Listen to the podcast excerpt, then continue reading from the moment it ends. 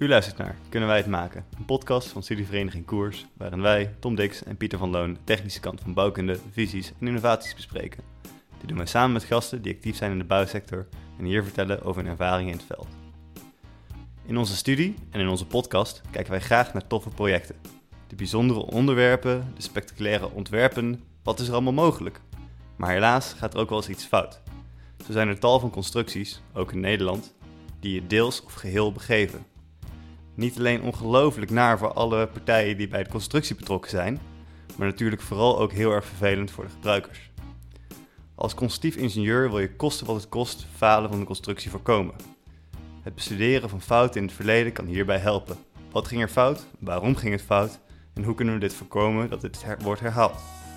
Vandaag gaan we het hebben over het werk van de forensisch ingenieur, waarbij we het afvalstadium van AZ als case study nemen.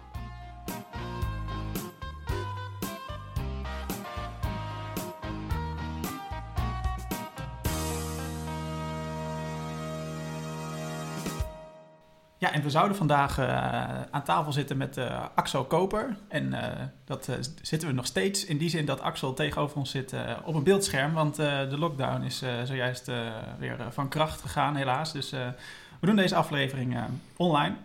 Maar we zijn hartstikke blij dat hij gewoon door is gegaan. Met Axel Koper, zoals ik zei. En Axel is werkzaam bij Roy Haskoning, DAV. Axel heeft gestudeerd aan de TU Delft, waar hij in 2017 afstudeerde, om vervolgens aan de slag te gaan bij, wat ik dus zei, Roy Haskoning. Hier is hij onderdeel van het team Onderzoek en Technologie, uh, vrij vertaald. Uh, op zijn LinkedIn-profiel beschrijft Axel dat hij onder andere heeft gewerkt aan de analyse van uh, ruwe windsnelheid data en dat hij zijn collega's honderden muiskliks heeft weten te besparen met het maken van een API-interface, waarmee tijd, serie, data automatisch gedownload kunnen worden. Ja, welkom Axel. Ja, dankjewel, leuk om er te zijn. Ja. Digitaal dan wel, jij zit gewoon veilig thuis. Hey, en um, om maar gelijk even terug te slaan op die, uh, die korte biografie die ik je in, inleidde. Um, je bent bij de TU Delft afgestudeerd -hmm. en toen ben aan de slag gegaan bij Royal Haskoning. En wat ik al zei op je LinkedIn, heb jij onder andere ja, een stukje software geschreven voor wat efficiëntie van je collega's. Uh, kun je daar wat meer over vertellen? Uh, ja, dat kan. Ja, het is altijd even dat, natuurlijk de vraag van wat zet je op je LinkedIn neer. Want ik heb in die afgelopen tijd natuurlijk een hele hoop verschillende dingen gedaan. Maar dit voorbeeld van die API-interface is wel leuk. Um, wat wij onder andere doen is, uh, we zijn veel bezig met dynamica met trillingen. Um, en daar hebben we dus meetapparatuur voor. En die meetapparatuur die hebben een mooie webinterface waarin je één zo'n trillingssignaal kan zien. Dat is een filetje van 10 seconden. Um, maar voor sommige projecten kan het relevant zijn om al die signalen te downloaden. En op dit moment bestaat in die interface dus niet uh, een normale uh, manier om alles als batch, als geheel te downloaden. Um, nou, er was een API-interface beschikbaar. Dat betekent dus eigenlijk dat er een protocol is om met die server direct te praten, bu buiten je normale website om. Um, en ik heb dus een stukje code geschreven die eigenlijk uh, dus automatisch al die files kan binnenhalen. Dus als je een keer 100 van die transiënten moet downloaden, 100 van die files, dan moet je niet op die website 100 keer één voor één zo'n filetje downloaden. Maar dan kun je in één keer via een Python scriptje kun je die, die files laten downloaden. Dus ja, dat zijn, uh, ja, dat is, vind ik, uh, vind ik wel leuk om te doen. Ik, heb, uh, ik ben natuurlijk ingenieur, maar ik heb ook wel wat affiniteit met software in die zin. Dus ja, dat was een leuk voorbeeld waarin collega's echt ja, direct heel veel tijd konden besparen. Dus uh, ja, zodoende.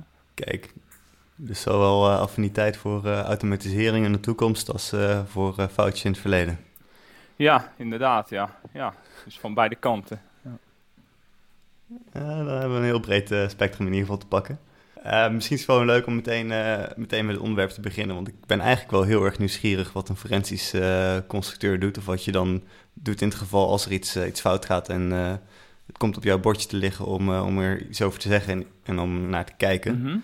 Maar voordat we dat doen, hebben we altijd een vragenvuur. Uh, in dit geval een viertal uh, stellingen, waar je dan kort ja of nee, of waar of niet waar, of iets in die richting, in ieder geval een kort en krachtig antwoord op kan geven. En aan de hand daarvan kunnen we misschien een beetje het gesprek over, oh ja, over het werk als forensisch constructeur inleiden. Ja, prima. Alle vragen zijn natuurlijk zeer serieus, zoals de eerste. Uh, mijn favoriete filmgenre zijn detectives. Uh, het is niet waar. Dat is niet waar, helaas. Ja, je zou het misschien denken, maar uh, nee, nee, nee. Duidelijk. Hey, en uh, gefaalde constructie analyseren is vaak spannender dan een nieuwe constructie ontwerpen.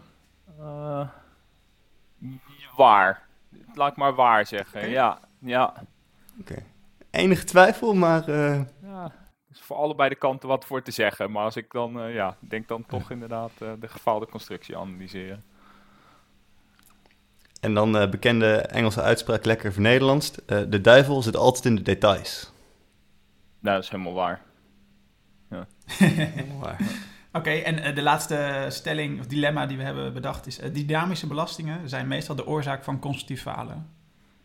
Niet waar. Oké. Okay. Nee. Nee, inderdaad. Want wat, wat, wat kan het nog meer uh, de reden zijn van uh, constructief falen naast een dynamische belasting? Ja, dat kan, het kan heel breed zijn, maar um, je hebt dynamische belastingen zijn hele specifieke gevallen. En als je het hebt over instortingen, dan is het ook aan de materiaalkundige kant kan er wat fout zijn. Er kan in, de, in, het, in het ontwerp zelf, in de geometrie van je constructie, kan er al iets misgaan. En um, ja, daar komen we vast zo meteen ook nog over te spreken. Maar het op één ding gooien is eigenlijk uh, sowieso een, uh, een beetje te kort door de bocht omdat het okay. wel altijd meerdere oorzaken samen zijn die tot instorten leiden. Dus. Oké. Okay. Nou, daar komen we dan uh, zo inderdaad nog wel even over te spreken. Hey, en we gaan het dus hebben vandaag over constructief falen. En ook, het is, het is natuurlijk een heel ander aspect van het reguliere constructeurschap... wat we gewend zijn eigenlijk ook in de opleiding. Mm -hmm. Maar het hoort er ook absoluut bij. Hey, en waar wij nou erg benieuwd naar zijn is... Um, want we gaan het, uh, zoals Pieter al introduceerde, ook even specifiek pakken we het AZ-stadion als casus erbij. Mm -hmm. Daar hebben jullie uiteraard uh, het nodige uh, ja, research naar gedaan. Laten we gewoon bij het begin beginnen. op een gegeven moment, dat dak dat stort in. Ja. En ja, wat is het allereerste wat er gebeurt? Het allereerste wat er gebeurt? op het moment dat dat dak instort, nou ja, dan moet je natuurlijk ja. direct ik was er niet bij op het moment dat dat gebeurde natuurlijk. Wij worden er pas later bijgebeld. Maar ja, je moet natuurlijk direct uh, zorgen dat, uh, dat verder iedereen veilig is. Dus je, je zet het af, je zorgt dat er niemand in de buurt komt en uh, je evacueert eventueel mensen. Dus dat zal vast op dat moment zelf gebeurd zijn. En mm -hmm. nadat dat direct die instorting dan plaatsgevonden heeft, ja dan komen er al vrij snel komen de vragen van ja, hoe kan dit nou? En dan vervolgens ja, dan worden wij er eigenlijk bij gehaald. Of nou ja, er zijn vast er zijn meerdere partijen die dat doen. Maar dan, ja, dan ga, je, ga je bellen. En normaal zit er een hele, als je zo een, een, een, als je voor een project, dat kan echt wel maandenlang wordt er gedaan soms om een geschikte partij te kiezen en zo. Daar is misschien dan nu geen tijd voor inderdaad. Hoe wordt er dan zo, ja, verspoed het kan echt tenderen noemen, lijkt me. Nee. Dat je voor een uh, Nee, dat kiest. is inderdaad uh, um, in het geval van het AZ-stadion. Um, dat was op een zaterdagmiddag, even uit mijn hoofd, zo rond een uur of vier. Um, ja. En volgens mij, uh, toen is er in het weekend is er gelijk gebeld. en op maandagochtend zijn we eigenlijk direct gestart met het, met het team om, ja, om het onderzoek te beginnen. Want in dat geval, je wil natuurlijk zo snel mogelijk daar eerst de duidelijkheid van. Dus inderdaad een tenderproces en een, en een, een lange aanbestedingstrajecten, die zitten er bij dit soort projecten zeker niet in. Dat is, uh, ja, dat, dat wordt dan zogenaamd, zogeheten, gewoon één op één uh, krijgen we, hebben we daar een mm -hmm. opdracht voor en dan uh, kunnen we aan de slag. En wie belt dan? Is dat dan de, de, de, de eigenaar van de constructie, of gewoon in dit geval het, AZ, of is dat de gemeente um, of een andere instantie? Ja, dat, dat zal per project verschillen, maar in dit geval was dat, uh, in dit geval was dat AZ. Onze klant, uh, wij hebben gewerkt in opdracht van AZ. Dus AZ heeft ons, uh, heeft ons benaderd om dat onderzoek te doen in dit geval. En toen je de ene maandag naar kantoor kwam, was het dan ook zo van, uh, nou, uh, laat al je werk maar vallen, we gaan nu uh, dit oppakken? Of, um, nou, het, een beetje, een beetje wel, ja, want het heeft natuurlijk heeft het direct ja. haast en dat zit niet in de, wij hebben natuurlijk ook gewoon een planning met alle projecten waar we aan werken en daar, daar moet dan in geschoven worden en dan... ja, om dan een prioriteit ja, te stellen. te voorzien natuurlijk. Want je zag het wel een beetje aankomen in dit geval. Want die, die instorting was op zaterdag en op zondag we zag ik al in het NOS-artikel zelfs al staan van nou, ingenieurs van Royals Koning zijn uh, op locatiebezoek.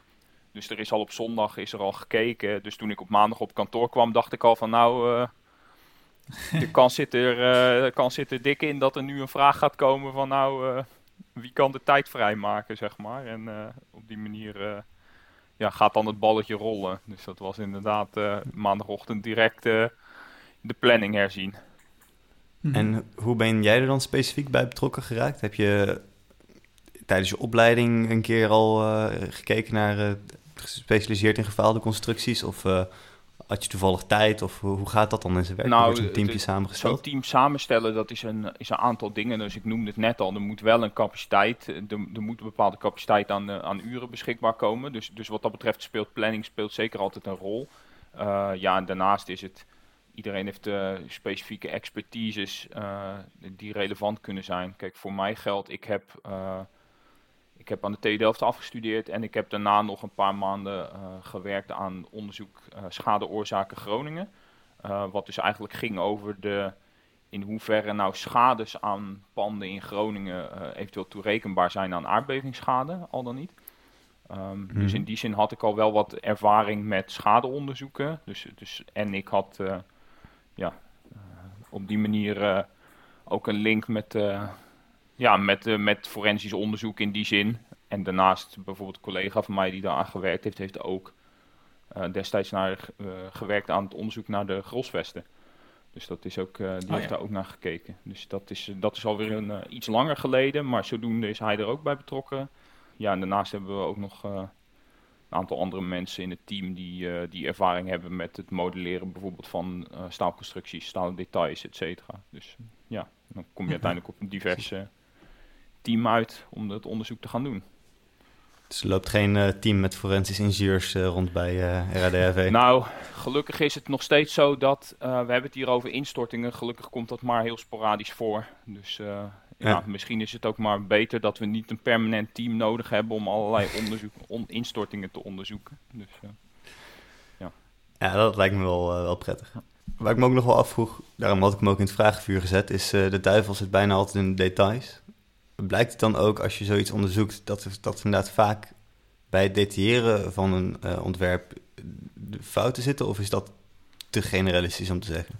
Nou, ik vond het een leuke stelling, omdat het inderdaad, je kunt het op twee manieren uitleggen. Je kunt het hebben over de detaillering en gewoon uh, in algemene zin de attentie voor details. Um, en het is natuurlijk, uh, dat gaf ik net ook al aan, de uh, instortingen die zijn veelal, ja, is dat niet een probleem van één enkele fout, maar een combinatie van fouten. Dus als jij in meerdere uh, detailaspecten van je ontwerp fouten maakt en het gaat elke keer 10, 20 procent net uh, van je veiligheid af, dan kun je uiteindelijk uh, geconfronteerd worden met zo'n instorting. Zeg maar. Um, dus in die zin is het een ja. optelsom van de details, maar ook in de detaillering. Ja, het is heel specifiek en wat daar ook nog in meespeelt, de detaillering van een bepaalde verbinding, et cetera, dat is ook een, een combinatie van alle stappen die daarvoor gekomen zijn. Dus uh, als er fouten zitten in de voorgaande uh, stappen, ja, dan, dan komt dat daar ook weer samen in hoe je je detail maakt. Zeg maar. Als de krachten anders zijn of uh, ja, de, de, ja, de aansluiting is op een andere manier ja, niet, ja, niet zoals het hoort, omdat er in de voorgaande stappen al fouten gemaakt zijn doordat de aansluitkrachten niet kloppen of misschien de geometrie of de wanddikte is niet goed. Of er is geen rekening gehouden met vermoeiing en dat had wel moeten gebeuren, et cetera. Dat, dat zijn allemaal dingen die, daar, uh, die kom je daar dan ook tegen. Dus. Ja, dat is natuurlijk uh, wat dat betreft misschien een beetje de plek waar het grote schematische ontwerp met bijvoorbeeld je raamwerk wat je aan het doorrekenen bent, mm -hmm. wordt vertaald naar een, uh, een, fysieke werkelijkheid. Van hoe zorgen we ervoor dat dit hoekpunt een ingeklemde verbinding is of een scharnierverbinding en hoe zorgen we ervoor dat die leiding er nog langs kan. En, mm -hmm. Ja, ja, dat is inderdaad uh, een heel belangrijk onderdeel van je ontwerp. Want even voor de goede orde, uh, Axel, ook, jij, bent, jij bent niet ter plaatse geweest of wel bij het AZ Stadion? Ik ben wel ter plaatse geweest, ja. ja. Dat, okay, uh, en weet je dan, hoe ga je dan te werk? Hoe gaat dat in zijn werk? Nou, het is in eerste instantie, um, er is natuurlijk wat ingestort. Dus er is altijd de vraag in hoeverre, uh, je moet dat altijd op een zo veilig mogelijke manier doen. Het is heel belangrijk dat je daar gaat kijken. Want gewoon die visuele inspectie geeft je al zoveel informatie over wat er mogelijk een Mhm. eh, rol gespeeld zou kunnen hebben bij die instorting. Dus zo'n visuele inspectie is belangrijk, maar je moet dat dan op een zo veilig mogelijke manier doen. Dus eh, Ja. je gaat daarheen. Ehm, dan ga je eerst even, nou ja, van een afstandje maar eens even kijken, zeg maar, op veilige afstand. En dan probeer je een plan te, dan maak je ter plaatse maak je een plannetje om dat op een veilige manier te doen. Dus dan, nou ja, logischerwijs, je neemt je PBM's, je persoonlijke beschermingsmiddelen mee, zet een helm op, eh, eh, ja, wat je je kan eh, indenken natuurlijk. En dan Mhm. bijvoorbeeld voor deze casus, voor dat, eh, voor het AZ-stadion, ja, dat dak, gedeelte van die dakconstructie is dus naar beneden gekomen. En die is een Mhm. stukje gegleden op de tribune.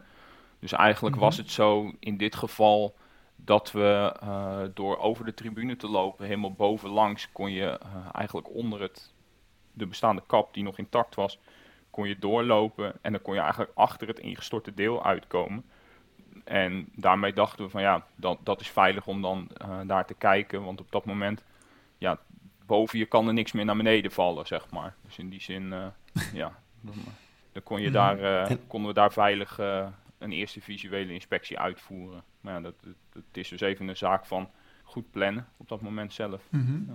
En ging je daar onderweg toen je daar naartoe ging, of de dagen daarvoor, voor die visuele inspectie, had je toen al een donkerbruin vermoeden van, eh, of, of misschien drie alternatieven van het zal dit of dat kunnen zijn en dat je veel wijzer ter plaatse? Ehm, ja, je leert er ontzettend veel van, van, eh, van wat je daar ziet. Ehm, dus wat, ik kan wel even kort toelichten wat, wij, wat mij eh, meteen opviel, Mhm. en ik was daar niet de enige natuurlijk, Ehm, is dat je zag in die instorting en van de ingestorte delen, zag je dat ze eigenlijk heel weinig vervorming hadden. Dus eh, waar we het over hebben, voor de mensen die het niet weten, ik denk dat het voor de meesten bekend is, maar het is een stalen dakconstructie eh, waar vier eh, Mhm. spanten eigenlijk naar beneden gekomen zijn. Dus dat zijn vier vakwerkliggers die dan weer zijdelings met gording aan elkaar gekoppeld zijn en die, eh, die zijn dus naar beneden gekomen. Dus die liggen op die tribune. En wij komen Mhm. daar aanlopen en je staat daar dus aan de achterzijde. En wat je vrijwel meteen ziet is dat eh één van die liggers vervormd was, maar die andere drie die waren amper vervormd. Dus eh, het was net alsof je gewoon ze losgeknipt had en ze daar op die tribune had neergelegd. Zo, zo zag het er bijna uit. Ze waren een klein beetje, ze waren een klein beetje getordeerd, maar niet heel veel. Ja. Dus ja, dat zegt eigenlijk al een hele hoop. Ja, we Hm. hadden het net over de details, maar op het moment dat jij een constructie ziet waar heel weinig globale vervorming in is opgetreden, ja, dan weet je dus dat het een heel bros eh, faalmechanisme moet zijn. En dan ga je Ah, dat, dat geeft een indicatie. Want op het moment dat jij een mooi ductiel gedrag hebt, betekent dus ook dat heel je constructie vervormd moet zijn. ja. En, En er waren weinig sporen van gevloeid staal. ja, eigenlijk eh, eh, wat je vrijwel meteen zag, is dat nou, de kopplaat van de verbinding van de bovenregel, die zat nog vast aan het, aan het stadion, zeg maar, daarboven. Eh, maar de kokers die waren er gewoon eh, die waren er vanaf. Dus je, je wist in ieder geval dat het op, eh, op die verbinding gebroken was. Dat is, het is even heel Mhm. simpel, maar als jij van een afstandje kijkt, dan kun je misschien niet direct zeggen van ja, waar is het nou, wat is nou echt het breukvlak, waar is het nou, nou echt kapot gegaan? Dat was op dat moment duidelijk. Het is op die verbinding is het afgebroken. Was het een gelaste of een gebouwde verbinding? Ja, het was een gelaste verbinding. Het was een gelaste verbinding in dit geval. Ja. ja, dat geeft meteen al wat sturing voor je onderzoek. Kijk, het is natuurlijk het is voor ons van belang dat we een, een grondig onderzoek verrichten, wat ook eh, eh, traceerbaar is, zeg maar. Wat, wat, wat later onderbouwd is natuurlijk. Dus we kijken naar alle mogelijke punten. En wat ik net zei, het geeft je sturing en een idee. Want elke ingenieur die dat op tv ziet, nou, jullie zijn nog aan het studeren, maar ik neem aan dat het voor jullie precies hetzelfde geldt. Als je dat op tv ziet, dan denk je meteen van, nou, het zal wel ehm, zonnepanelen zijn, of het zal wel een, een- Ah, ja. eh, weet- ja, dus er zijn allerlei dingen. Ja, het stormde die dag, dus eh, nou, de, Mhm. grote kans dat die storm Ja. er iets mee te maken heeft. Maar Ja, lekker speculeren. ja, Dat is altijd fijn natuurlijk. Ik vroeg me nog af qua veiligheid, hè? want je gaat dus naar zo'n plek toe en je weet nog niet zo goed hoe veilig het is. En dan was in dit geval, viel het dan mee dat nog een deel van de dakconstructie gewoon intact was. Mhm. En dat je daar prima kan lopen.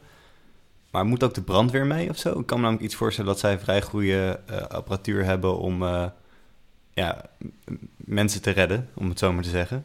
Dus heb je dan nog wat dat betreft backup of iets in die Ah. richting? Of is het gewoon een groepje ingenieurs die daar naar binnen wandelt en het komt wel goed? Eh, op dat moment Nee, was er geen brandweer, nee. Ehm, en mensen redden. ehm, er was even, er was niemand, ik, er was niemand op dat moment eh, in het stadion op het moment dat het instortte. Hè? Dus dat, dat even voor de goede orde. Dus er was niemand, eh, er was geen, Ja. eh, er waren geen, eh, eh, er was geen letsel voor mensen, zeg maar. Dus wij waren de Mhm. enige. Ehm, ja, op dat moment dat wij daarheen gingen, was het waren ja, was een groepje ingenieurs. Er was ook, eh, waren ook mensen van de Onderzoeksraad voor de Veiligheid. Die waren er dus ook op dat moment, de OVV. Ehm, dus ik was niet de enige. Eh, ja, en er waren verder mensen van AZ van het stadionbeheer zelf, zeg maar. Hm, Oké. Wat ik me ook afvroeg is, kijk, zo'n instorting is natuurlijk nou, het is gewoon pure, pure ellende. Het is heel vervelend voor elke stakeholder eh, in het project Ja, dat natuurlijk. wil niemand. En- ja. Nee, precies. En wat we, ehm, nou, een veel bekender fenomeen is, eh, als het vergelijkbaar in de andere sector, is de, de Air Crash Investigation. hè, het eh, uitzoeken van vliegtuigrampen. Ja. Ehm, en het, volgens mij, wat ik daar dan geleerd heb, want volgens mij hebben we er allemaal wel naar gekeken en kent iedereen het wel, ehm, is dat het de noodzaak om het uit te zoeken is vaak om ervan te leren, om het vervolgens ja, ervoor zorgen dat het niet weer gebeurt. Ja. Was dit een, eh, een fout die, is, die vaker is voorgekomen, of was dit echt weer een nieuw fenomeen waar ook echt nieuwe lessen uitgetrokken kunnen worden? je nieuw fenomeen. Ehm, het is niet. Je hebt het voorbeeld van de parkeergarage in Eindhoven. Ja, En daar is eigenlijk aan het licht gekomen dat het eh, falen daarvan, dat had te maken met het aansluitvlak van ja, prefab en gestort deel, zeg maar. Dat Mhm. was echt eigenlijk, daar kwam eigenlijk Een aan het licht fenomeen. dat er een, een, eigenlijk een soort faalmechanisme was wat niet goed onderkend werd. En waardoor er ook vanuit, eh, ja, vanuit de ingenieurswereld eigenlijk een check op allerlei bestaande gebouwen moest komen die, die op diezelfde manier geconstrueerd zijn. Dat was in dit geval niet zo. Dus in dit geval was het, was het een, een ge- geïsoleerd geval, zeg maar. Mhm. Een redelijk unieke constructie natuurlijk, zo'n eh, stadiondak. Ja, dit is niet, het is niet een. eh, bijvoorbeeld, nou, als je het hebt over het bezwijken van dat detail, het is niet een, een detail wat nog in honderd andere gebouwen in Nederland zit. Dus in, dit, in dat geval is het, een, eh, Ja. is het een uniek geval, maar nog steeds is het wel zo dat je, dat je zeker de lessen uit kan trekken uit elke instorting. Over hoe je dat kan voorkomen. Mhm. Ja, onze, als je het dan hebt over scope, onze, onze, ons idee was om te kijken naar technische oorzaken. Maar ik weet niet of jullie het OVV-rapport gezien hebben. Maar eh de Onderzoeksraad voor de Veiligheid, die heeft vooral als scope, juist bij dit soort gevallen, om lessen te trekken voor de toekomst. Dus om procesmatige verbeteringen door te voeren om dat te voorkomen. Dus dat is ook, ja, daarvoor kun je heel goed in hun rapport ook kijken om, zij doen suggesties. Ja, dat, dat hebben wij niet zelf geschreven, dus dat doe ik even uit mijn hoofd van toen ik dat destijds gelezen had. Maar zij doen heel veel suggesties over het verbeteren van het proces. Dus dan heb je het over een eh, ja, wet kwaliteitsborging in de bouw. Dat komt er ook aan. De- daar, zit, daar Mhm. zitten dat soort dingen ook in om te proberen eh, vanuit procesmatige kant de veiligheid te verbeteren. Dus Ja. simpel gezegd deden jullie de, de technische onderbouwing en een oorzaak eh, bestuderen. En dan waren er andere partijen vanuit de overheid die daar dan Conclusies aan verbonden. conclusies aan verbonden adviezen. voor, voor inderdaad, Ja, adviezen. Eh, en, zij, hebben, een- zij hebben hun eigen onderzoek gedaan, de OVV. Ah. Ehm, zij hebben hun eigen onderzoek gedaan, maar met een andere scope, met een andere insteek dan dat wij dat hadden. Dus ik, eh, hebben zij net op een eh, andere manier naar dezelfde instorting gekeken. Ja. En zou je misschien nog wat meer kunnen toelichten? Want we hebben net, al wel begrepen, het, wa- het was een eh, gording die was gefaald bij, eh, bij de lastverbinding, niet bij de boutverbinding. Maar het, spa het spand is gefaald. Spand, sorry. Ja. Sorry, het spand, ja. Ja. Eh, zou je misschien nog wat meer kunnen toelichten ja, op welke manier het is gefaald? Ja, dat kan zeker. Ja. ja, het is dus eigenlijk zo dat we hier drie oorzaken vastgesteld hebben. Dus even procesmatig over hoe wij dat, dat aanpakken in zo'n in zo'n onderzoek. Ehm, wat wij proberen te doen is heel grondig hypotheses op te stellen. Dus we gaan eerst kijken van ja, wat zijn nou mogelijke oorzaken? Want eh, net zoals eh, we net ook al bespraken, eh, zodra ik het zag had ik gelijk een paar ideeën. Dus die zijn dan meegenomen in een, nou ja, brainstorm zou ik het bijna niet willen noemen. We proberen dat op een gestructureerde manier te doen. Komen we uiteindelijk tot een lijst aan hypotheses en die gaan we allemaal af om te kijken van ja, welke hebben nou een rol gespeeld bij de instorting. Want het is vrijwel nooit zo uh, bij constructief falen dat het één, één enkele fout is die tot instorting leidt. Dat moet dan, namelijk echt een extreem grove fout zijn. Dus veelal een uh, samenloop van meerdere fouten. In dit geval van het AZ-stadion, de uiteindelijke conclusie die we hebben getrokken is dat er eigenlijk drie oorzaken waren. Um, en de eerste, de hoofdoorzaak, is dat de lassen in de verbinding te dun zijn uitgevoerd. Die hadden ja, simpelweg niet voldoende capaciteit. Ja, en daardoor is het dus ook in die lassen is het ook bezweken, omdat die lassen te dun zijn. En weet je ook welke orde grootte dat ongeveer is? Was het de helft? Was het een derde? Was het 90%? Even uit mijn hoofd was volgens mij de capaciteit van die verbinding was uh, met de helft gereduceerd doordat die lassen te dun waren. Dus dat heeft dan okay. maar de helft van de capaciteit. Ja, dat is fors. Ja, dat is, uh, dat is heel fors. Ja, dus dat is, uh, dat is wat ons betreft uh, eigenlijk de grootste, de grootste oorzaak. Er zijn nog twee andere punten die we vinden die ook een rol gespeeld hebben. En dat is, ja, eigenlijk is die lasten die waren te dun, dus de capaciteit was te laag. En daardoor is eigenlijk al heel vroeg in de levensduur is één van die verbindingen. Dus ik zei, er zijn vier spanten ingestort. er is één spant die is als eerste bezweken. Um, dat was eigenlijk degene waar de lasten dunst waren. Dat was spant op as 40. En daar was het eigenlijk zo dat er corrosie vastgesteld is ja, bij die verbinding. En dan denk je, ja, corrosie, de, uh, roest, uh, nou, minder capaciteit. Maar uh, dat was eigenlijk, kwam dat omdat heel vroeg in de levensduur een gedeelte van die verbinding al bezweken was door een eerdere storm. Oh, en toen bleef het dak nog wel gewoon staan? Toen, het dak hing er nog. Ja, was, was, ja, dat is toen, is dus een gedeelte van die las is al bezweken. Um, dus die is al eerder wow. beschadigd. En daardoor, wat je daardoor nog uh, krijgt, is uh, die krachtswekking in dat detail is daardoor heel anders geworden in die verbinding. Mm. Want uh, ik noemde net corrosie, dat was geen oorzaak, want het corrodeerde waar de verbinding al niet meer vast zat, zeg maar. Dus daar kun je ook al geen kracht meer overdragen. Nee. Dus bij het gedeelte van de last die nog wel intact was, krijg je daardoor veel hogere spanningsconcentraties. Dus alle kracht moet door het gedeelte van de verbinding die nog intact is. En uh, ja, dat is dus. Uh, dat heeft daarna ook de constructie verder verzwakt. Dus waardoor die dus gedurende de levensduur minder, uh, minder sterk is geworden.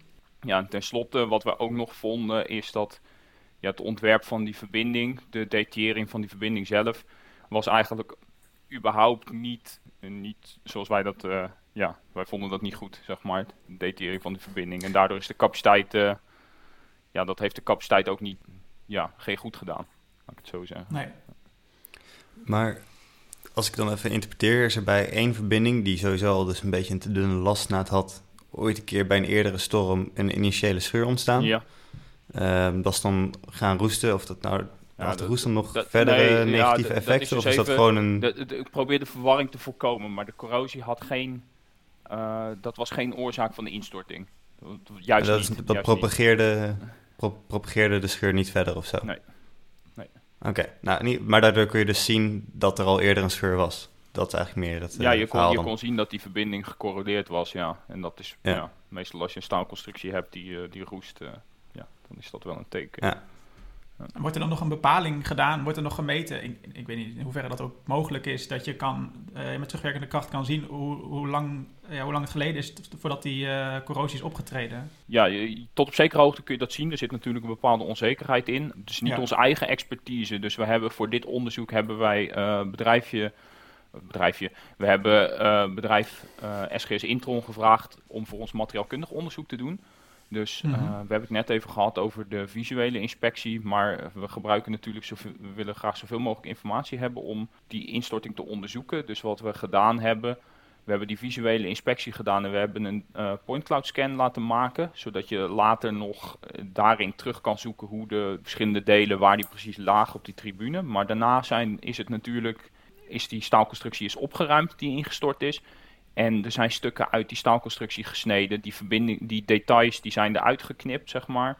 En die zijn naar SGS Intron gegaan. En zij hebben in het lab hebben zij onderzoek gedaan op die verbindingen. Zodat we weten uh, wat de lastdiktes zijn, et cetera. Of de, de staalkwaliteit goed is. Want ja, ergens op een, uh, een berekening is er opgeschreven van nou, wat de staalkwaliteit zou moeten zijn. S355 of S235.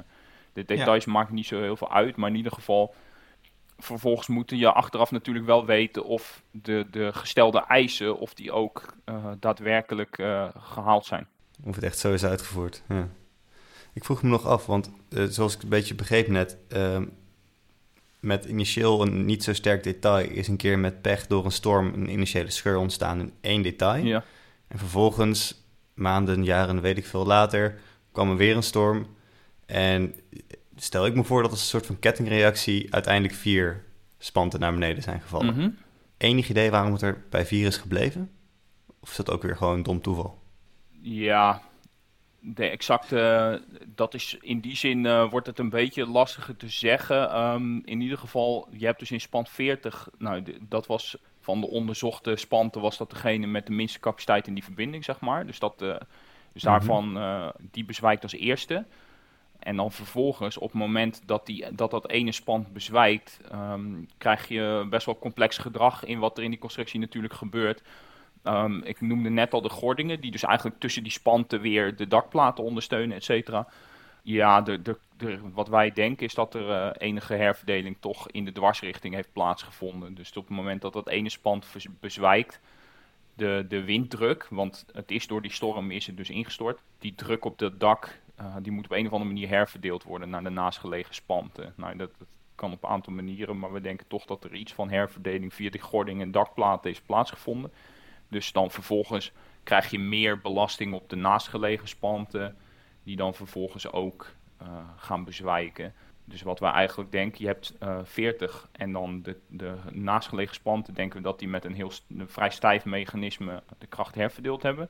Dus dat die naar beneden gekomen zijn. En er is nog één ander span die uh, los van die andere drie naar beneden gekomen is. En daarvan denken we dat die echt is gaan hangen aan die gordingen, zeg maar. En daar, bij dat span Nee. zag je ook dat die die was wel helemaal getordeerd. Die was wel helemaal vervormd. Dus in die zin, uh, Hm. ja, die is eigenlijk ook nog uh, naar beneden gekomen daardoor. En dan zitten nog wat kruisen in het dak en dan nou, op een gegeven moment houdt het op. Dus ja, dus dat is, een, dat is een beetje een complex verhaal. En het is lastig te zeggen waarom, waarom dat nou precies daar opgehouden is. Dat is ietsjes lastiger te zeggen. Wat bijvoorbeeld ook nog een rol speelt in deze. Um, je hebt te maken met een storm zijn vaak windvlagen. Dat duurt ook niet heel lang, zeg maar. Vaak uh, voor windvlagen wordt er drie seconden aangehouden. En dan valt die winddruk, zeg maar, de, de belasting waardoor het uiteindelijk instort, die valt dan ook weer even weg, zeg maar. Dus op die manier uh, speelt dat nog een rol. Ja, en tenslotte, dit was ook de plaats van de middenlijn ongeveer. Dat is ook uh, mm-hmm. de plek waar de spanten de grootste uitkraging hebben. Dus het zijn de langste spanten, want Ja. ze zijn niet precies even lang, zeg maar. En het is precies, ja, het is ook de plek waar de winddruk, zeg maar, het hoogste is. Ja, misschien nog eens goed even over die, uh, nog over die wind. Want je zei, uh, er zijn meerdere factoren zijn debet aan het totale uh, ongeluk in totaal. Mhm. Wat ik nog wel benieuwd naar was, is, is wind. In hoeverre, ja, je kan natuurlijk moeilijk terugmeten hoeveel wind er uiteindelijk aan belasting heeft opgetreden daar. Maar het is sowieso volgens mij een vrij complexe situatie om, de, om nou uh, windbelasting uh, te berekenen in stadions. Want zoals je zegt, het gaat alle kanten op. Er treedt een, uh, een, tijdelijke druk op en weer een zuiging. Mhm. Zeker als de wind onder de kap kan komen Ja. en er overheen. Is dat nog in het onderzoek, uh, ja, heeft dat een belangrijke rol gespeeld? Van, hebben we dat nou misschien toch te, te, hebben we ons te rijk gerekend? Is, Ja. Was de wind misschien harder aanwezig dan we hadden voorspeld? Ja, dat is een hele goede vraag. Um, inderdaad, windbelasting is stiekem best wel een complex fenomeen. Hè. Dat, dat, wordt, ja, dat wordt misschien nog, uh, het wordt misschien zelfs nog wel een beetje onderschat hoe complex dat, dat is. Maar in ieder geval, wat wij voor windbelasting normaal gesproken doen, we volgen gewoon uh, de eurocode uh, voor windbelastingen. Ja. Um, en die heeft, een, uh, die heeft een methodiek voor gebouwen hoe je dat kan aanpakken.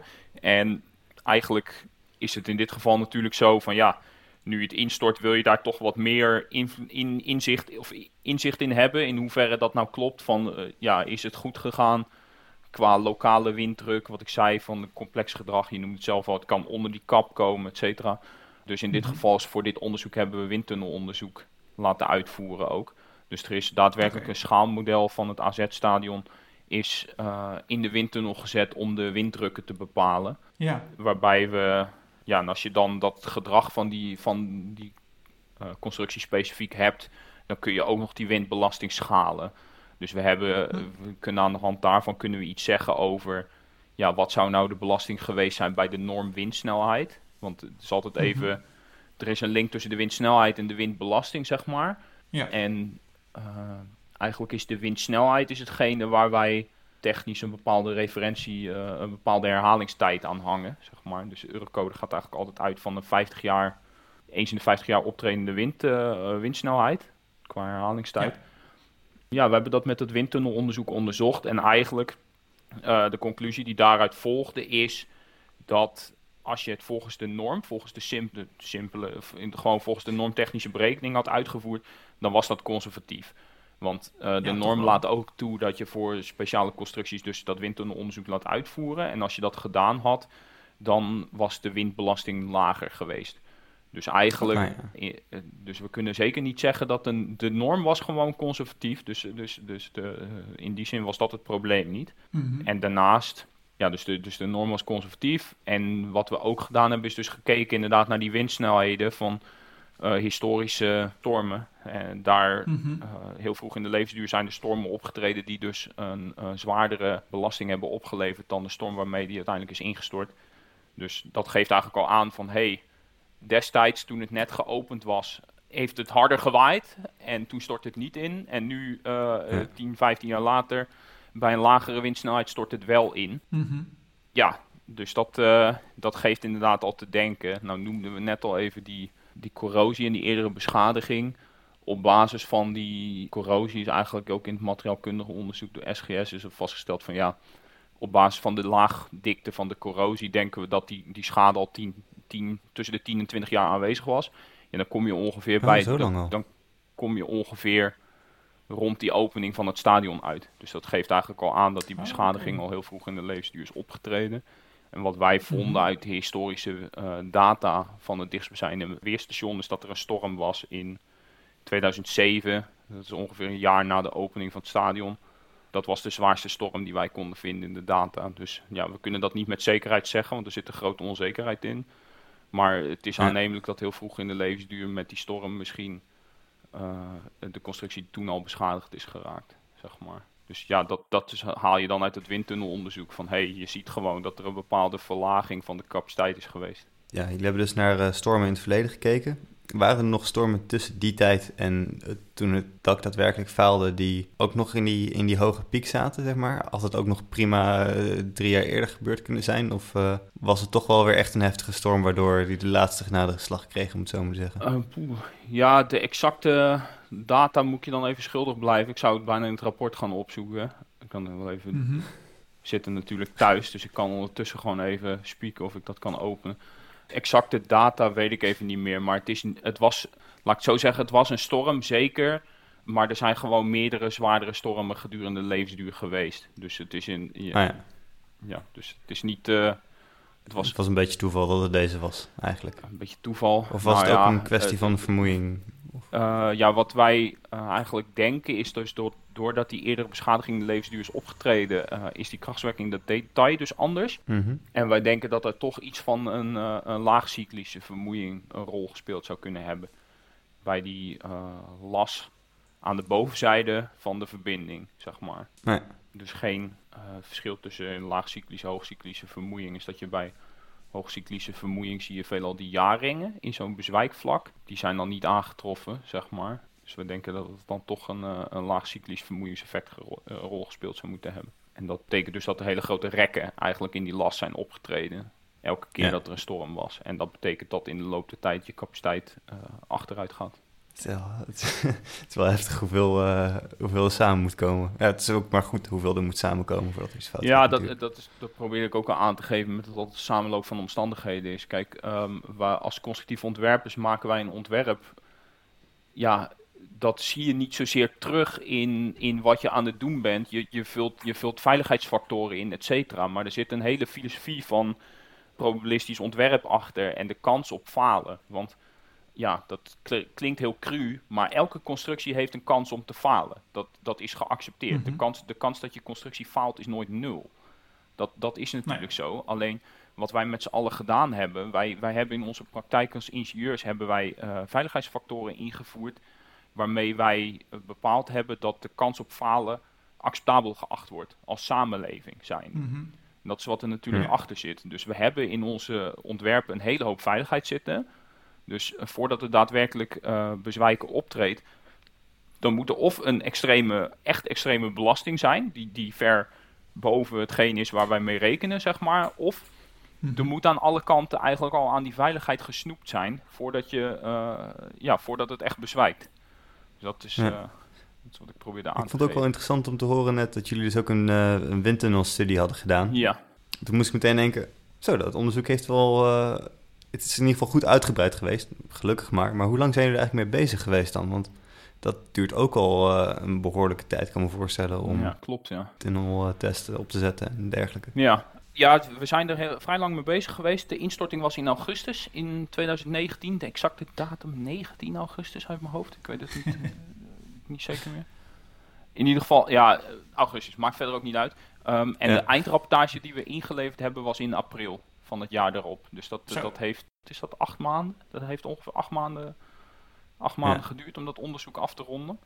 Dus ja, daar hebben we wel zeker de tijd voor genomen. Uh, en krijg je dan nog druk van buitenaf om wel zeg maar, in de eerste week al meteen iets uh, te kunnen zeggen? Of uh, word je redelijk met rust gelaten om grondig onderzoek te doen? Ja, nou, dat, dat was eigenlijk, het, het is mooi dat je het vraagt, want dat was eigenlijk hetgene waar ik direct naartoe wilde stappen. Um, Het is natuurlijk zo dat ja, je hebt die te maken met een voetbalstadion en daar moet ook gevoetbald worden, zeg maar. Dus er is er is zeker van bij zo'n onderzoek uit, op het moment dat zoiets gebeurt, is er, is er druk om ja, om, om snel een idee te hebben van wat er nou is misgegaan en wat de vervolgstappen kunnen zijn. Om eventueel ook veilig daar weer wedstrijden te kunnen spelen. Dus wat wij gedaan hebben, wij zijn gelijk begonnen met het onderzoek. Nou ja, dat, dat hebben we net over gehad. Gelijk op die maandagochtend zijn we begonnen. En na een aantal weken hebben wij, een eerste, hebben wij onze eerste bevindingen, ja, tussentijdse conclusies, hebben we al vrij snel uh, naar buiten gebracht. Ja, om, om gewoon een eerste, het eerste ja, eerste beeld, eerste idee wat we hebben uh, om dat te doen. En vervolgens op basis daarvan is er ook, ja, dan worden er ook acties uitgezet om eventueel weer spelen toe te kunnen staan. Um, nou ben ik zelf vooral bij die onderzoek naar de onderzoek naar de technische oorzaken betrokken geweest. En uh, er is een ander team bij ons die zich bezig gehouden heeft met ja, versterken, uh, rest van het stadion, et cetera. Want uiteindelijk is ervoor gekozen om een nieuwe, een nieuwe kap te maken op het stadion. Maar dat, daar, daar weet ik zelf eigenlijk de details niet zo heel goed van. Daar ben ik dan niet, mm niet zozeer bij betrokken geweest.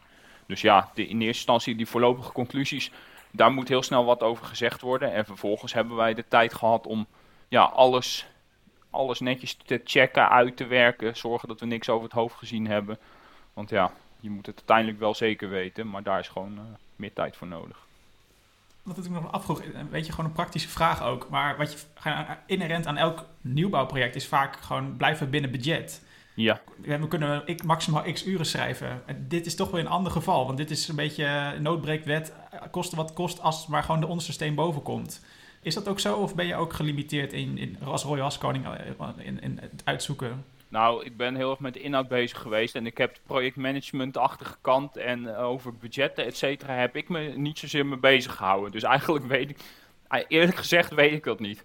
Oké, maar naar jou is gewoon gecommuniceerd van eh, neem zoveel tijd als je nodig hebt om het uit te zoeken? Ja, er wordt natuurlijk altijd vanuit, er wordt natuurlijk altijd gestuurd op een bepaalde deadline wanneer we het af willen hebben. En daarmee, ja, het onderzoek wat wij doen, nou, ik heb net genoemd, er is materiaalkundig onderzoek gedaan, er is een windtunnelonderzoek gedaan natuurlijk. Nou, dat, dat zijn andere partijen die je moet inschakelen. Dat, uh, mm dat zal zeker gecommuniceerd worden.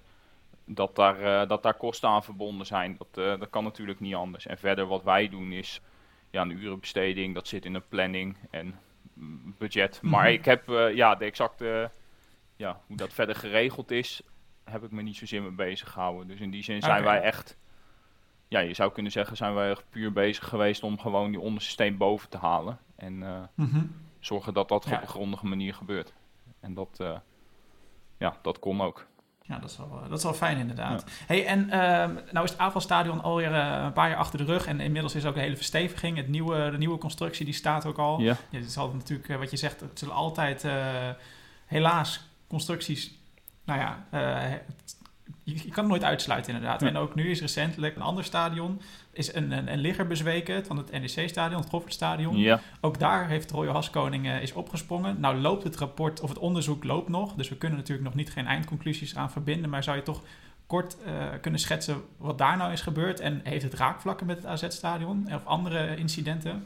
Klopt, precies wat je zegt. We zijn, we zijn er nog mee bezig met het onderzoek, dus een definitieve conclusie hebben we niet. Maar ook hierbij geldt dat er recentelijk door Erik Middelkoop zijn voorlopige conclusies gepresenteerd. Dus daar kan ik wel wat over zeggen. Um, overigens noemde je dat er een ligger is ingestort. Dat klopt niet helemaal. Hetgene wat er is gebeurd daar is dat er een tribune-element is ingestort. Dus ja, dat is een, een prefab betonnen element wat daar ja. uh, ligt. En dat is zelfdragend. Dat ligt dus gewoon op, op een oplegging, op nokken, zeg maar.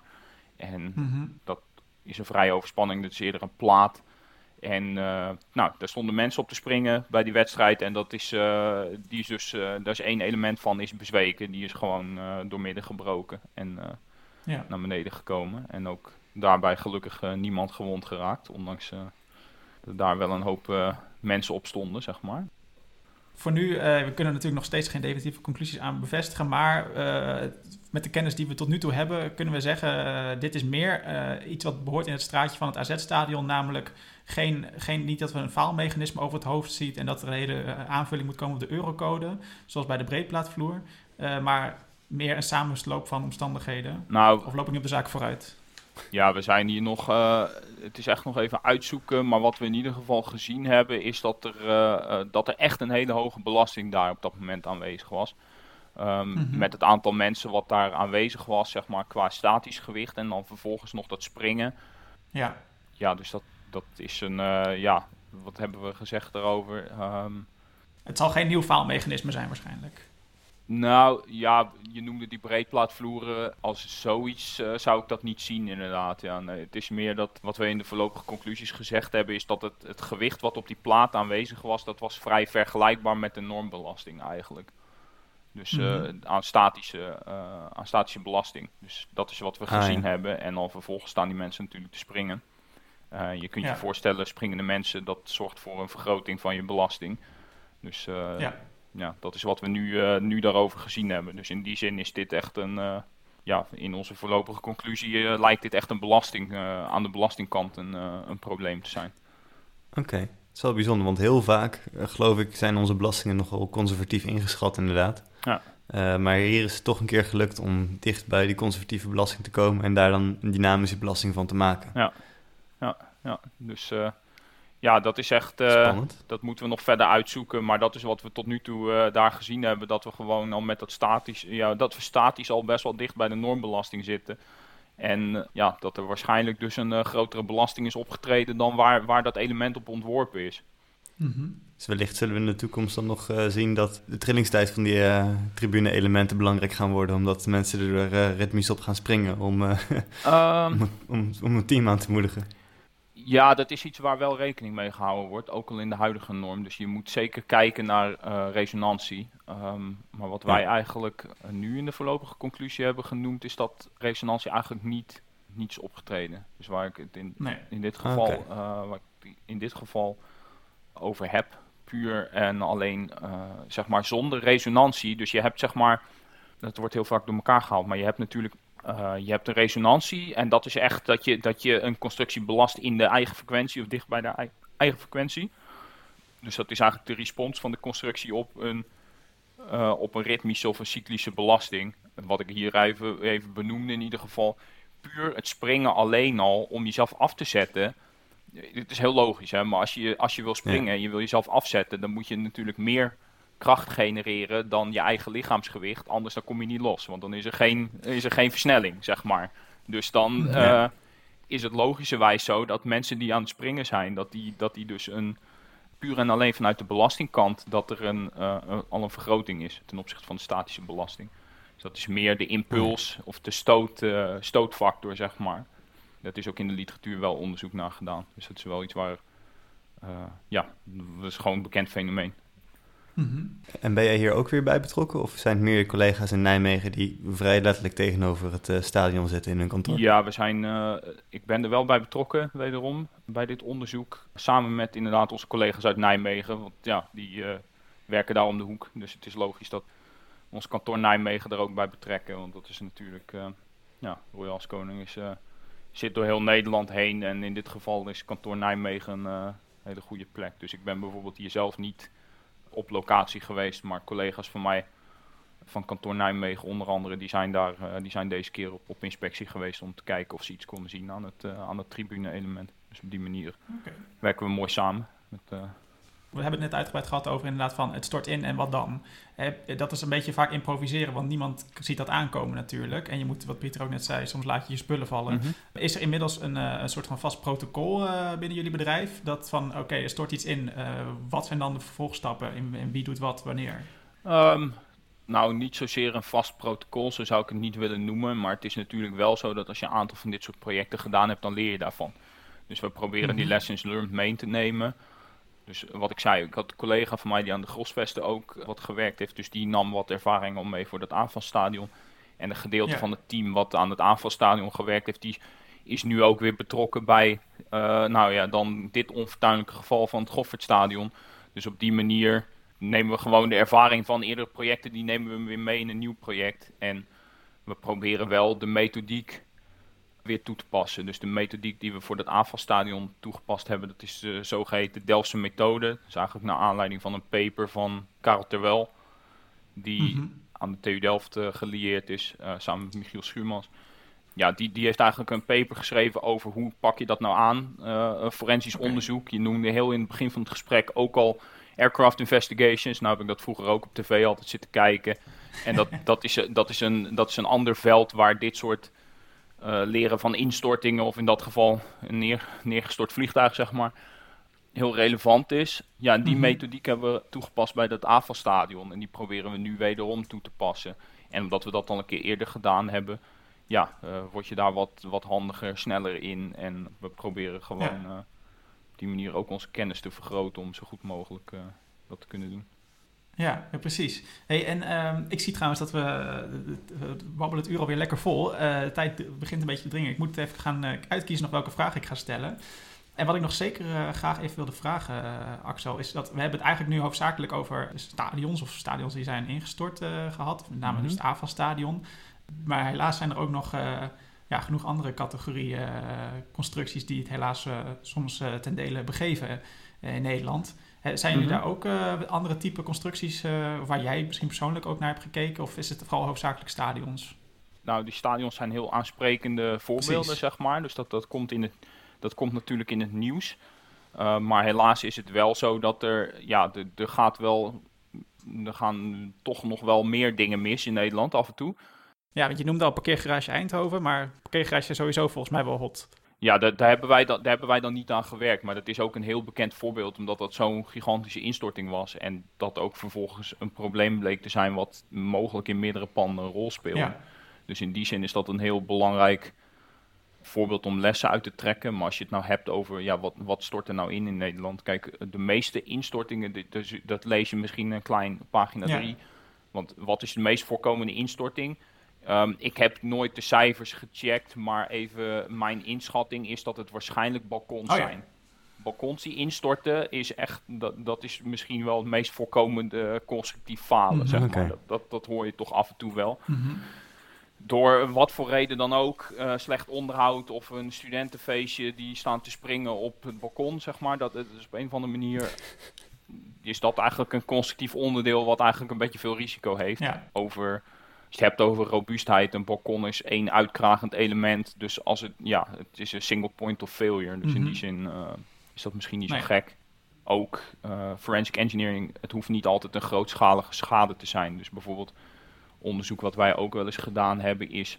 hoe kan het nou dat er scheuren in de dekvloer van je fabriek oh ja. komen? dat klinkt heel knullig, maar dat kan voor een, voor een bedrijfsproces kan dat heel relevant zijn. Mhm. En dan willen ze dat toch graag uitgezocht hebben. En dan, dat is een, veel kleinschaliger probleem dan een, dan een stalen dakconstructie die instort, maar voor de klant niet minder relevant. En dan proberen wij, ja, net zo, uh, net zoals een onderzoekers voor dat aanvalstadion, proberen we dat voor zo'n dekvloer, proberen we dat ook gewoon op een grondige mhm. manier te doen. Zo, zodat die klant duidelijk heeft wat daar nou het probleem van is en dat ja, je daar ook een oplossing voor kan verzinnen. Dus, uh, het hoeft natuurlijk niet meteen een uh, desastreuze falen te zijn voordat het uh, onderzocht moet worden. Nee, Gelukkig, Nee. gelukkig niet, zou ik bijna Nee, zeggen. vaak ja. zie je ook dat eh, die, die constructies die instorten, dat als het gewoon eh, wat het op een zondagochtend was, of als in ieder geval niemand bij betrokken was, dan loopt het vaak ook met de sisser af. En wat je zegt op pagina 3 en over een week is iedereen het vergeten. Ja. Klopt het dat wij in Nederland best wel vaak met de schrik vrijkomen in die zin dat er nog ja, relatief weinig, ja, echt ook menselijke schade is, eh, om even zo uit te drukken? Ja, ja, wat ik zei, ik heb geen cijfers paraat daarover. Maar mijn inschatting is wel dat wij kunnen als sector, als, in- als sector in de bouw, kunnen we echt nog wel verbeteren. We kunnen echt stappen maken. Dus we kunnen ons proces verbeteren om een betere veiligheid te, te, te Mhm. realiseren. Maar ik, mijn beleving is wel dat we het, als je het internationaal zou vergelijken, dat we toch wel redelijk, ja, dat we toch wel redelijk eh, de boel op orde hebben qua wat we aan het doen zijn Ja. in de bouw. Maar nogmaals, ik, ik heb geen cijfers, ik heb er geen cijfers over paraat, maar mijn inschatting is, ja, er zijn zeker verbeteringen mogelijk. Dus ik Mhm. denk dat we nog hele grote stappen kunnen, of hele grote, we kunnen in ieder geval nog stappen zetten. Maar Ja. internationaal gezien, ik denk niet dat we het nou echt heel, dat we het heel slecht doen of zo. Nee. Om daar nog even op in te haken, want je zei we kunnen nog stappen zetten. Zijn er een paar generieke dingen die je kunt aanstippen of wa- waar heb je het dan over? Nou, mijn persoonlijke filosofie is daarover dat je vooral procesmatig het beter nog zou kunnen doen. Dus wat ik geleerd heb van het AFAS-stadion van die instorting, we hebben die Delftse methode toegepast en daarbij proberen we te kijken naar fouten in de verschillende levensfases. Dus je kunt fouten maken tijdens het ontwerp, je kunt Mhm. fouten maken tijdens de uitvoering eh, en je kunt eh, fouten maken gedurende de levensduur die uiteindelijk tot constructief falen leiden. En het is een combinatie van die drie levensfases en de stappen die je daarin neemt, die uiteindelijk tot bezwijken leiden. Maar het punt is dat jij eh, vooral in je ontwerp- en uitvoeringsfase fouten die je in een eerdere fase maakt, die kunnen doorgegeven worden naar een, eh, die worden eigenlijk, die neem je mee naar een volgende fase. Dus wat je moet proberen te doen is zorgen dat je je verantwoordelijkheden heel duidelijk hebt eh, gedurende je ontwerp- en uitvoeringsfase om dingen in de communicatie, et cetera, die daarin fout gaan, om dat te voorkomen. Dus het idee van een hoofdconstructeur die op hoofdlijnen eh, checkt of het ontwerp goed gaat, als er deelonderwerpen worden uitgewerkt, et cetera. Dus in die zin zie ik, eh, ja, zie ik daar procesverbeteringen voor me nog. Hm. Want het is soms wel zo dat, ja, dat er bij projecten heel veel, het wordt opgeknipt in kleine contracten. Iedereen, zit, hem, eh, ja, iedereen zit op zijn eigen eilandje, bij wijze van spreken. En dat is echt, ja, dan kom je in het procesmatige kant van, eh, ja, wa- waar het onduidelijk is bij wie de verantwoordelijkheid ligt. En of het allemaal nog wel samen een, een integraal goed ontwerp is. En dat de hele tijd eh, een tekening over de schutting wordt gegooid van... joh, ik heb mijn deel gedaan, klaar, afgerond, Ja. strikt eromheen. Ja. Ja, oké. Dus dat, eh, dat is denk ik een, ja, waar we wezenlijk nog wel eh, stappen in kunnen maken. Dat is goed om te horen. Heb jij nog een laatste vraag, Pieter? Anders, Eigenlijk eh, was dat hem wel wat mij Oké, betreft. nou ik was eigenlijk misschien ook, misschien ook weer een beetje een generieke laatste vraag, maar toch. eh, kijk, wij hebben van onze opleidingen natuurlijk, zit er altijd wel vaak een, een vak in die eh, dat gaat over leren van, eh, van falen, van constructies. Mhm. Eh, maar mochten er nou eh, geïnteresseerde luisteraars zijn die dit gesprek hebben gehoord en denken van nou, ik zou hier toch meer over willen leren. Eh, ik ben geen student meer. Zijn hier boeken die je kan aanraden of eh, dergelijke lesmateriaal? Waar moet je dan Ja. lezen? Er is een, eh, ik ga even kijken, eh, er is een boek dat gewoon leren van instortingen heet. Volgens mij is Mhm. dat van Bouwen met Staal. Ja, Even kijken. Ja, dat is echt een heel leuk boek. Om te dat is, ik heb hem hier thuis in de kast staan. Ja, ik, ik heb het ondertussen even opgezocht. Want ja, de luxe van, eh, van thuis kan ik even op mijn laptop kijken. Is inderdaad van Bouwen met Staal leren van instortingen. Dat is echt een Mhm. supergoed boek. Die, die kan ik van harte aanbevelen. Het gaat ook de hele historie langs. Uiteindelijk nu doen we dat dan met dat proces van Delftse methode, wat dan ook weer een beetje, ja, ook weer teruggrijpt op dat idee van die aircraft investigations en andere sectoren waar dat, dat ook relevant is. Maar dat boek is heel leuk om te zien, omdat het eigenlijk het eerste geval is volgens mij een brug uit 1840, 1841 die instort. Kijk, Hm. Dus, dus, en dat gaat chronologisch gaat het door een hele hoop van dat soort voorbeelden heen gedurende de tijd. Ja, dus dan, dan zie je ook hoe wij ons, ons bouwproces in de loop van 150 jaar verbeterd hebben, zeg maar. Dus dat Hmm. is, eh, ja, die kan, ik je, die kan ik je van harte aanbevelen. En eh, daarnaast, hè, het is natuurlijk van de TU Eindhoven, dus het gaat toch een beetje tegen de, tegen de richting in. maar volgens mij is het vak Forensic Engineering van de TU Delft, dus volgens mij is online course ook eh, vrij beschikbaar. Oké. Dus ja, mocht je, mocht je je echt erin willen verdiepen, dan zou je ook daar eens naar kunnen kijken. Volgens mij is dat als MOOC, Hm. Kun je dat zo gaan volgen. Ah, top. Twee keer eh, topadvies om hier dieper in te duiken. Ik ben nu al meteen heel nieuwsgierig naar het boek eigenlijk, dus ik ga hem zo ook even opzoeken. Ja. Nou, eh, Axel, hartstikke bedankt dat je ons eh, vandaag met ons gesprek wou voeren over dit, ja, soms moeilijke, maar wel fascinerende onderwerp. Nou, bedankt. Vond het leuk om er te zijn en ik hoop dat het voor jullie ook ja, nuttig en leerzaam was. Interessant. Ja, nou top. Inderdaad ook van mij eh, bedankt. En eh, dan, eh, dan denk ik dat het, uurtje zeker nu wel mooi rond is en is het tijd om af te sluiten. Dus dit was hem. U luistert naar Kunnen we het maken? Gepresenteerd door mij, Tom Dix. En naast mij zit nog steeds Pieter van Loon. Tot slot willen wij de commissie bedanken die eh, geholpen heeft deze podcast te maken. En natuurlijk ook jij bedankt voor het luisteren. Wil je graag reageren op deze aflevering? Dat kan. Dan moet je even mailen naar podcast.koerstue.nl Of je kan ons volgen op onze Instagram, dat is @koersief. Recensies kun je plaatsen op iTunes. Dit helpt anderen bij het vinden van de podcast en ons bij het verbeteren van de show. En zoals je van ons gewend bent, zijn we over twee weken terug met een kerstverse nieuwe aflevering. Voor nu bedankt voor het luisteren en tot ziens.